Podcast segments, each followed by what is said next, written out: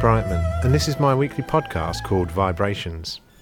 Established in 2018, Vibe is a book and music shop situated in Mui Wo on Lantau Island in Hong Kong. I finished the Vibe podcast last December just before my 60th birthday. Not for any reason other than it was a very busy month for the shop and me personally. I gave an interview and a photo shoot to Greenpeace regarding the Lantau Tomorrow vision and new land reclamation off of Lantau. An interview with Ming Pao Daily along similar lines that was published in their daily newspaper last Sunday in Chinese. There's a link to it on my website under media. And finally, an interview with Mui Wo Plus. I don't normally say no to media attention, figuring it's all good exposure for the shop. Sales at Vibe were good over Christmas, and I'm sure families wanted to end the year on a high note and with new hope for 2021 going forward. For the first time, Vibe was open on Christmas Day, Boxing Day, and New Year's Day, thanks to Caroline. We continue to maintain high standards of hygiene at Vibe, with weekly cleans, mandatory temperature testing and mask wearing, and hand sanitizer available. Over Christmas and New Year, as always, we managed to fit in a lot of walks with friends and our three dogs, Wilson, Jack, and Millie. And I discovered my new favourite walks are around the Chi Ma Wan Peninsula and along the West Dog's Teeth Walk, giving spectacular views over South China Sea, Mui Wo, and Pui O coastlines. Last year I read 16 books, one after the other, as I've always done throughout my life, which is not nearly enough books given I run a bookshop. I have bookshelves at home full of good books waiting to be read. No, I don't do e-books. Why should I? So this year, my New Year's resolution is to read books three at a time, in a vain hope of increasing the number to 30 books a year. In case you're interested, this is the list of books I read last year. Lantau Life, A Year on Lantau Island by Charmian Woodhouse, A Small Band of Men by Les Bird, Diary of a Bookseller by Shaun Bythell, Confessions of a Bookseller by Shaun Bythell, Destination Shanghai by Paul French, Bloody Saturday by Paul French, Tiger Hunters of Tai O by John Secchi, Hello Darlings biography by Kenny Everett, Born to Run biography by Bruce Springsteen, Yamamoto by Eric Lowe, Tuesdays with Morrie by Mitch Albom, The Five People You Meet in Heaven by Mitch Albom, My Autobiography by Guy Martin, Hitchhiking to Hong Kong by Tom Gorman, Old Hong Kong Photos and the Tales They Tell by David Bellis, and finally, Going Solo by Roald Dahl. For my podcasts, I like to interview similar types of people in a row. Themes, if you like Mui Wo retailers, female musicians, artists. And so, for the next few weeks, I'd like to interview ex colonial policemen, whom I'm lucky to count as friends. This week's interview is with the author of A Small Band of Men Les Bird. Les joined the Royal Hong Kong Police in 1976 and worked in the Marine Police for more than 20 years until June 1997. Originating from Staffordshire in the UK, Bird's work was diverse. In the late 1970s, he was a rural inspector of West Lantau. In the early 80s, he returned to launch going duties, overseeing the influx of tens of thousands of Vietnamese refugees in the years that followed. Among other duties, he also headed the SBU, the Marine Fast Pursuit Unit, combating cross border smuggling of people, arms, drugs, and luxury cars. Born in 1951, Les was the second from his family to serve Hong Kong. His father was part of the British Royal Navy Force that came to Hong Kong in August 1945 at the end of the Japanese military occupation and subsequently helped in the policing of the territory throughout 1946. After leaving the police in 1997, Les worked in private security throughout Southeast Asia, spending 10 years in Thailand. He is an endurance athlete and has taken part in Ironman events and long distance triathlons worldwide. He represented Great Britain at the 2009 Ironman World Championship. In 2011, he swam the English Channel and in 2012 summited Mont Blanc. Les is also a founding member and chairman of Asia's Rhinos Rugby Club. He is married with two daughters. Okay, so we're here today in Vibe with Les Bird. Welcome, Les. Thank you very much. It's great to be here. My favourite bookshop. So we're going to start as we always do with uh, ten quick questions just to warm us up. So first question is, what's your favourite book or author? As with everyone, that we're going to say there's many, um, but my favourite book has to be The Count of Monte Cristo by Alexander Dumas. Okay, yeah. Uh, the main reason is it was that book at school that got me into reading. Um, I was given the book by um, obviously a teacher and told to read some of it um, because there was going to be an exam on the on chapter one or chapter two, and I couldn't put it down. I just read the whole thing, and I'd never read a book, yeah. a pretty sort of hefty looking book, ever, and I was just completely enveloped by the whole story. And after I finished that, I started wanting to read another thing, and so I, I became a, a sort of like a, a keen reader of books. So Yeah. it, it was that book that actually kicked it all off. That's so interesting. so it's sort of stuck in my memory. It's not actually my favourite book, but but Yeah. it, it's it's not it's it's a, an important, significant book to me. Yeah. And my, both my kids have read it as well because of what I, I keep banging on about it, and they love it too. All right, and your favourite musical artist? Oh, that's an easy one. That's uh, Towa, T O W A Bird. Um, she's a professional um, guitarist, rock guitarist. Uh, you can see her on YouTube. Uh, the reason she's on YouTube is because she's in lockdown in London at the moment and can't perform on stage. She's been making a lot of um, uh, YouTube videos and she's also become something of a TikTok um, Yeah. star, um, which we can't see in Hong Kong, but you can if you're not in Hong Kong. Um, uh, she uh, she's my daughter, by the way. I did wonder. I didn't say anything. I was. you, you figured out the name. Yes. Uh, she she's in a band in London um, uh, who, were, who were becoming quite successful uh, when when COVID arrived and a lockdown. and your preferred drink? I'm, I'm, i once again I'm biased because uh, uh, my family my family are connected to a brewery in in, Ah. in the UK. Um, Okay. And it's believe it or not, it's called Birds Brewery, and it's in Staffordshire, um, and they make um, pale ale and mild ale. Oh, nice. Um, so that that has to be my favourite drink. yeah. Okay. Bird's bitter. Bird's bitter. Yeah. All right. Do you have a life motto? Not really, no. But I think um, something that stuck with me when I was a, a kid at school. Um, we were forced to do trampolining as a as a sport, um, and and being sort of long and gangly, I, I wasn't particularly very good at it. And my teacher said to me, "You can do this a somersault, forward and backward somersault, if you have the courage of your convictions." And I just remember that that saying, and I've Yeah. applied that to an awful lot of things um, I've done in life. If you if you're brave enough to take that step and and try and do something that you think possibly uh, oh, that's beyond me or whatever, but if you really really try it. It, you'd be surprised uh, how often it works. So having the courage to, to actually take that next step, have the courage of your convictions, is something that I've always remembered from school. Do you have a favourite Hong Kong walk? I do actually. Um, it's on the south south side of Lantau Peak, and it's called the West Dog's Teeth. An eight-kilometre walk along a ridge.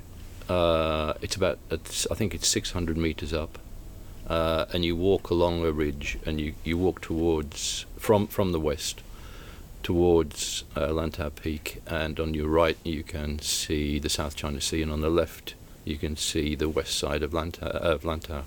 and uh, it's quite steep on either side, and it, it's spectacular views.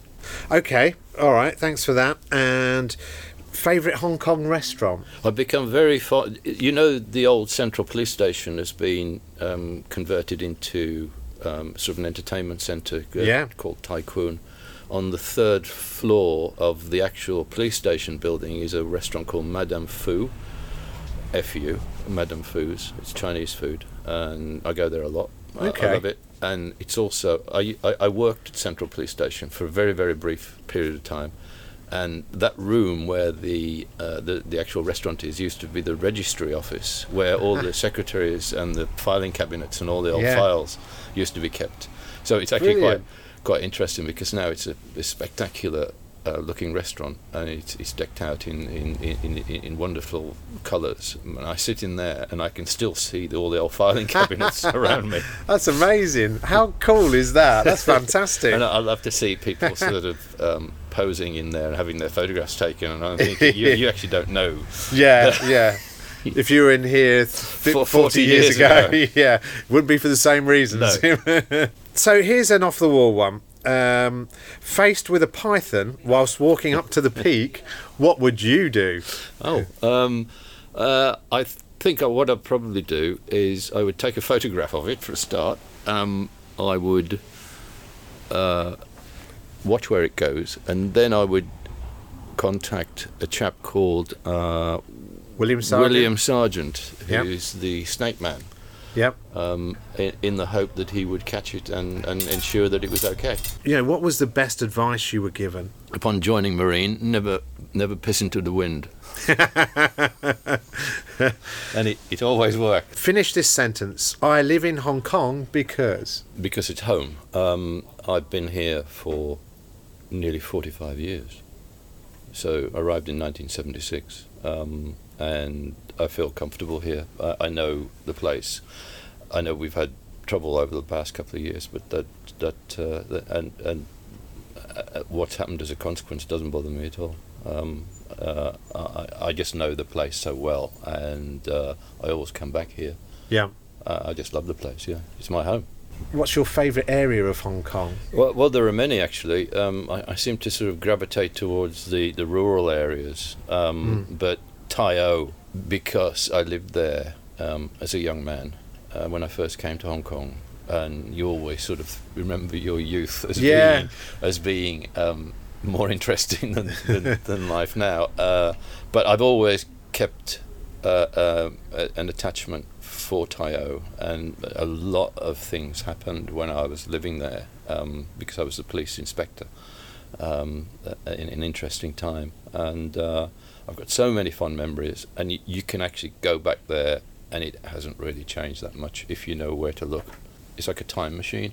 I can go back and wander around 1970s Tai O and, and know what you know, and, and remember little things like you turn a corner and you remember if uh, something that happened here or you know, the people Right. who used to live there and, and actually some of the people who used to live there are still there in their 80s uh, and so I can actually sit down with some of them and who who still remember me after a bit of sort of you remember me and uh, and, uh, and have a chat and see how they are Ah, so that's it's, brilliant. it's amazing it's, it's, it's Yeah. a bit of a ti an old time machine for me What made you choose to come to Hong Kong in the first place? Um, it, I come from a, a family of Royal Naval people. My dad was in the Royal Navy. Um, his three brothers were all in the Royal Navy, and my grandfather was in the Royal Navy. So it was sort of expected for me to. Well, not expected, but I, I, I, I was intending to join the RN. Um, and but at the time in the seventies, the Royal Navy was such that you, if you joined, there was no guarantee of an overseas posting. You could end up being in an office in Portsmouth for, for 10 years. And of course, when you're a young man in your early 20s, you want to get out there and you want to do things and want Yeah. to see the world. The alternative was to join the Royal Hong Kong Police. And I looked into it and um, I saw that there was a Marine division. And I thought if I go for that, that would be quite good. And then I found out that my actual my father was here, posted here into in Hong Kong in, in in 1945. He was part of the um, the uh, Admiral Harcourt staff, um, and he was here for nearly two years, 1945 and 1946, uh, helping rebuild Hong Kong um, or, or put it back together, um, get it back on its feet. So there was a family tie Mm. um, Hong Kong, and there was a Marine division, and I thought I'd prefer to come and see the Orient uh, rather than risk staying at home, which I didn't want to do. I wanted to get out and I wanted to see the world. And so I, I Mm. applied and I got accepted, and, and that's how I came here in 1976. So, as you say, you arrived back in the mid. Uh, you, you arrived here first of all around 1976. What was Lantau Island like in, in the mid 70s? I, I think um, I, I've looked into this because doing research for my book, and I think in the 1970s it was very, very similar to the 1960s, the 1950s, and it, it, it changed quite dramatically, I think, or not well, it changed a lot in the 1980s when Hong Kong boomed and it became a, a, a huge financial hub, um, uh, you know, and the airport was built. But in the 1970s, it was very, very quiet. It was old colonial style. Um, certainly living out at Tai O, there was no finished road between Mui Wo and Tai O in the, when I was there. Um, so it took it, it took about, uh, and then the ferry. The only ferry was from uh, Central to Mui Wo, which took an hour, and then you would have about a three-hour journey to Tai O. So uh, we were absolutely isolated out there. In fact, Tai O is nearer to Macau than it is to Central. I don't know if you know that. Uh, but, No. um, and then uh, I was living at the police station, which is another further mile out past the village, Yeah. and there's no road, so you, that was another walk. So we were really uh, in the boondocks, uh, out on our own, and um, there was there was none of the communications that we have today. So it was Yeah. like an outpost uh, when when I when I first came here. So it was it was it was very much similar lifestyle to the 1950s Right. type of thing. Um, Yeah. We didn't get visitors. We had to sort things out on our own. Um, my orders arrived usually a day late in an old satchel, um, written on a piece of paper, a typed piece of paper, and then I would action the orders and then type up a reply, and then send it back um, the following day. So um, uh, we did have one uh, um, telephone line which uh, didn't work when it was raining, and that was the only l- link to the outside world. Wow. Wow, and and so you say that it took one hour to get from Central to Mui Wo, but then a further three hours to get from Mui Wo to Tai O. Yeah. So how were you making that journey? We had two Land Rovers, Okay. um, a long wheelbase and a short wheelbase attached to the station, and the short wheelbase was my own runaround. right. So we would usually drive, um, but it was a quite a hazardous drive. Then there was no paved road, so you'd be driving along a a, a- a narrow dirt road with drops on the onto the left and, and the right. So it was really, really very. It was a slow journey. Yeah. Um, we often had to stop because if another vehicle was coming the other way, you'd, the two of you would have to do a dance, of try and figure out how to. You're going to, so there wasn't any passing places Right. um, and it, it just took an awfully long time. What was Yeah. good about that was that no one used to bother me. yeah. Exactly. Yeah. The bosses Yeah. from police headquarters would Yeah. say, "Tai O, no, it would take us four hours to get there and four hours back. That means we're really only going to be there for five minutes, so we won't bother." And what was Tai O like back in those days? Was it a, f- a thriving fishing? Yeah, yeah, it was. Uh, I think it had a population of around about three to four thousand in those days, and the main industry was fishing. Uh, there was no tourism, uh, so you, you didn't get that weekend crush uh, that you do now. Um, of course, there was the old Tyre rope ferry. There was no actual connection Yeah. between the island itself, where the police station is, and the main village and the main island. Uh, so you you you know that was another another delay was the walk from the Yeah. police station into the village and then across Yeah. on the ferry in, onto the Tai O uh, onto Lantau main, Yeah. mainland uh, and then you had to walk another sort of 20 15 minutes to find my jeep which was the, the par- which was parked outside the village Yeah. uh, so Lantau, sorry, uh, Tai O was very much a sleepy uh, village generally that, that closed down around about eight o'clock at night. Everything was closed, okay. and then it came to life at about three, four in the morning when the fishing fleet Right. came in, Yeah. uh, and it became usually busy for most Yeah. of the morning with the fish trading. what was your view of Mui Wo back in those days? Was that Well, Mui Wo was the, was the big city for me. it, it was very Excellent. similar to it is Yeah. to what it is now. Actually, uh, Okay. Um, there was shops, yeah? Um, and uh, I would occasionally come down here. One of the other police inspectors on the island was staying at Mui Wo Police Station, living at Moi Police Station.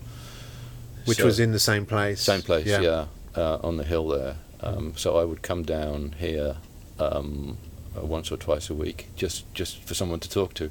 moving on to so you and I really kind of know each other through your first book um, and and a talk you did here over 12 months ago now, I think.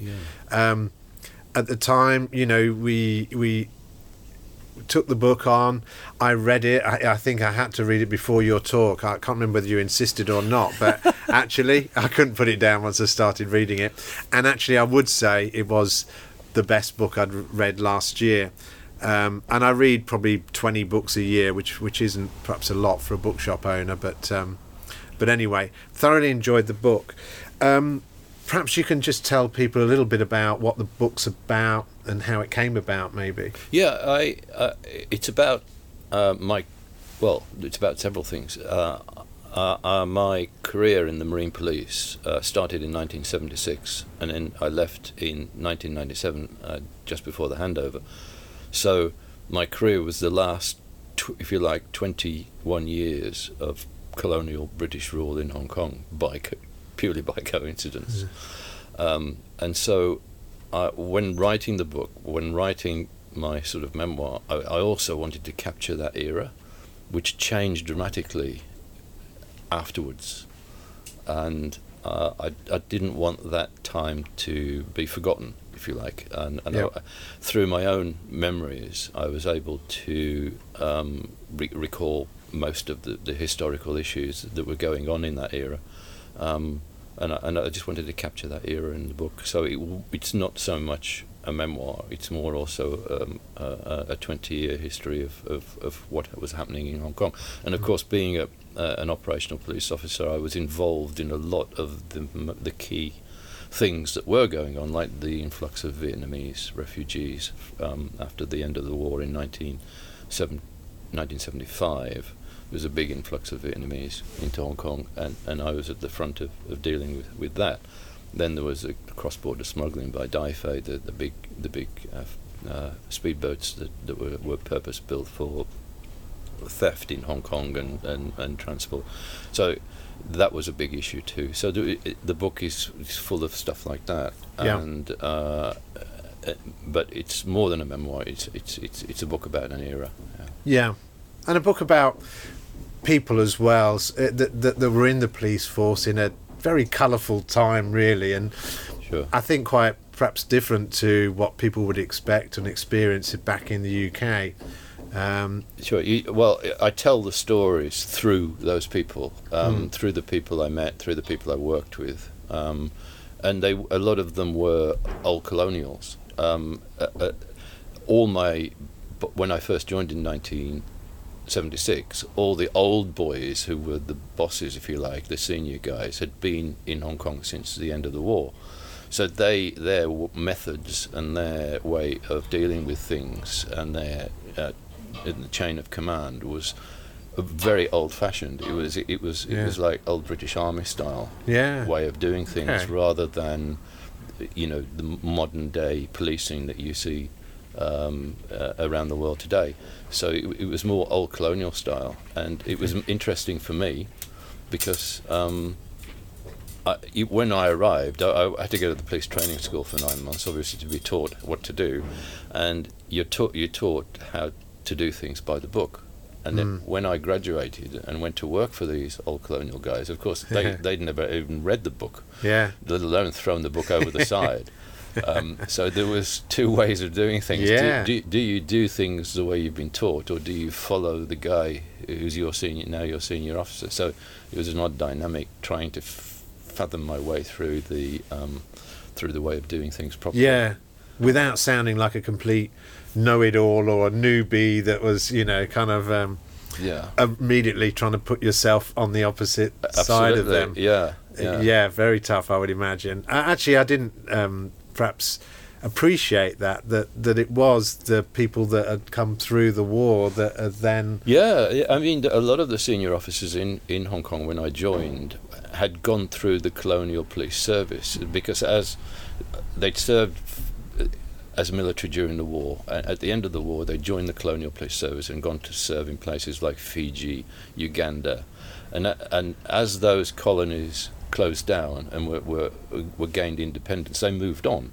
yeah Like, for example, um, the Commissioner of Police, when I joined, uh, Roy Henry, he'd been a soldier in, in, in the Second World War. Right. Uh, he'd been uh, in in the Ugandan police force, and he'd, he'd served in the Fijian police force before he came to Hong Kong. So he, Wow.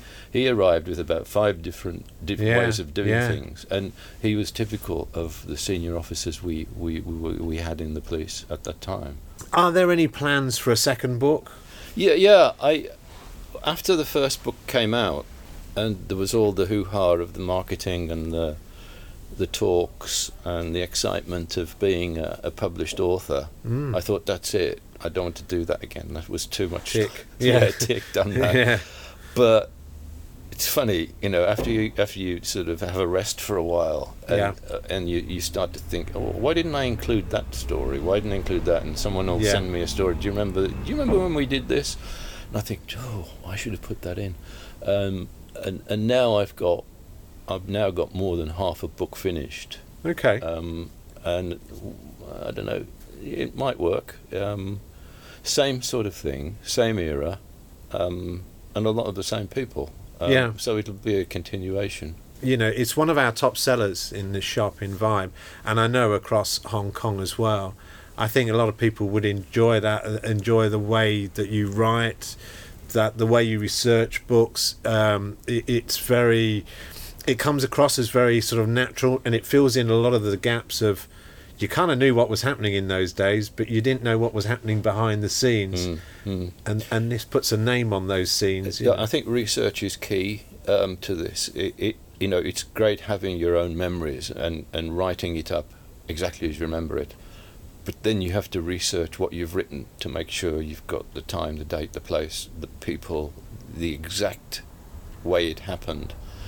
And it took me about a year to research the, that book, um, Small Band of Men, um, um, because I wanted to get. It was so so important because, it, as I said earlier, it is capturing an era, and, and everything has to be absolutely spot on. Because if it, if it's not, then it's not real. What's happened since the book um, certainly went to the UK and, and, and has done quite well there too. Uh, a lot of the people I used to work with, who I haven't been in touch with and haven't seen and didn't even know where they were, have been in touch, saying, yeah, "Oh, I remember that. You know, really enjoyed your book. I enjoyed that particular story. I was there with you. Do you remember this? And do you remember Yeah. that?" And and they've added to. Um, the, you know to, to each each particular story and, Yeah. and, and, and, and, then it knocks on to something else and, and so I've been able to um, compile more more and more stories and of course re- rekindle all these relationships that yeah. people I, I worked with and, and enjoyed being with, but haven't seen for 30 years, and they're still Wow. knocking around. How how are you getting on in COVID nineteen times? Um, not not too bad. Um, you know, you, I com- I always compare how we do in Hong Kong compared with overseas. You know, Yes. it, it, I think we. I don't know, is lucky the right word or smart? I don't know. yeah, Uh, Both. The, I think I think the precautions that were taken here in Hong Kong when it when it all kicked off were the right right thing to do. Um, obviously, the the restrictions on travel are starting to get at me. Uh, initially, it didn't bother me because I had so much to do here with the book. Mm. Um, so I've busied my busied myself with that. But uh, I've got two uh, grown-up daughters who I haven't seen for now for a year. Uh, so that's getting to me a little bit. yeah. Uh, I can imagine. Um, so, yeah, like everyone else, really. Um, Mm. the travel restrictions is an issue, um, and uh, obviously the closures of, of places and having to wear a mask and all that sort of stuff is, is not exactly ideal. But Yeah. I think Yeah. we are better off here than, than in most places. I understand that you're working on four other presentations at the moment. Um, you you made a great presentation here a year ago, which was about the Vietnamese boat people. Right. Um, what other things Yeah. you're working on then? Um, well, basically, what, when, what what I did when I was a young police ins- marine police inspector is I always carried a camera in my kit bag, Mm. and when circumstances permitted, I would take a few shots.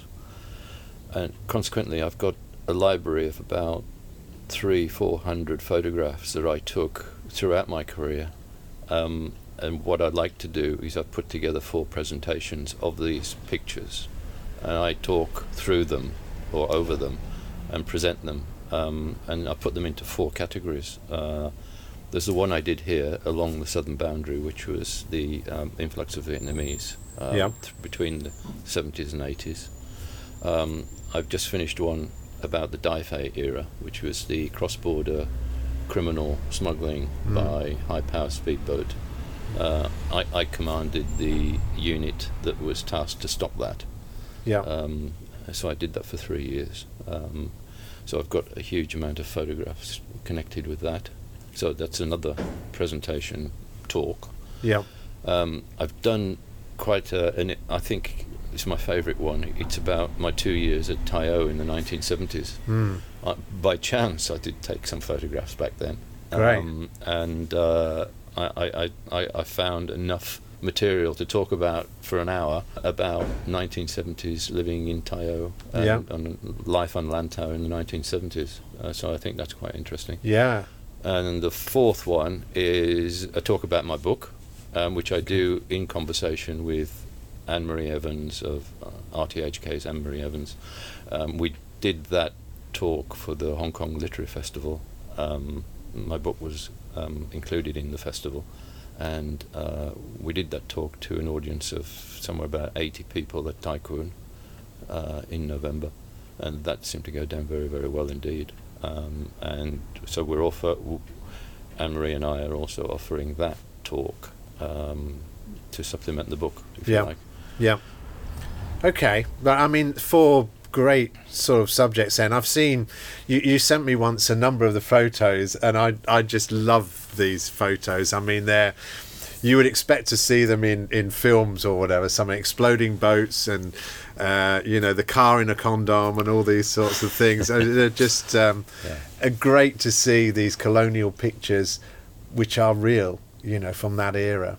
Yeah, um, uh, it's quite amazing actually. that the photographs sat in a box, which I've carried around with me uh, um, for thirty years. And when I decided to write the book, I spread all the photographs out on the floor in, Yeah. in my flat. So it was, it was a huge sort of um, carpet of photographs, Yeah. and I was able to draw a lot of memories by looking at the photographs Yeah. and remembering the incidents and the times and the Yeah. and what happened just by looking at them and the people who were looking back at the camera. And then, after the book was published, it, it dawned on me that p- other people might want to see these pictures. Yeah. Uh, and uh, so, hence the, the four talks because Yeah. they, they are presentations of these photographs, Yep. and, and I just talk over them, explaining what's happening in each in each. Yeah. Yeah. And they're put into to a sequence to make it um, take take the, the, the viewer through the era of, of that particular topic.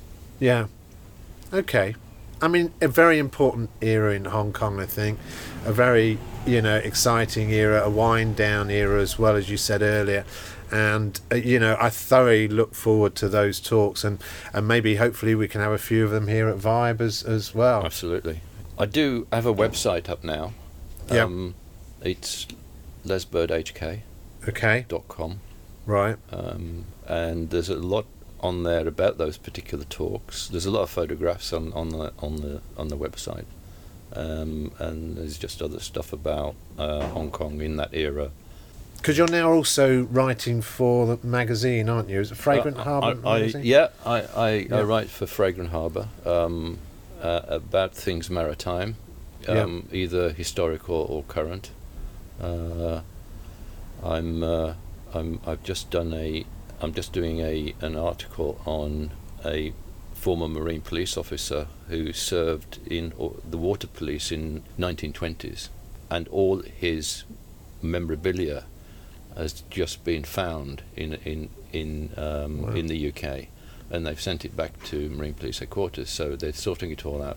So I'm, I'm writing an article about him and uh, all all these memoirs and his, his notes and things that, that they found. It's quite interesting, actually. that just remains for me to say thanks very much, Les Bird, for coming to Vibe and um, updating us on where we are today. It's a pleasure. Pleasure, Gary. Thank you. A reminder that we still have a free box of English and Chinese books and music outside the shop each day, along with $10 books and $20 CDs.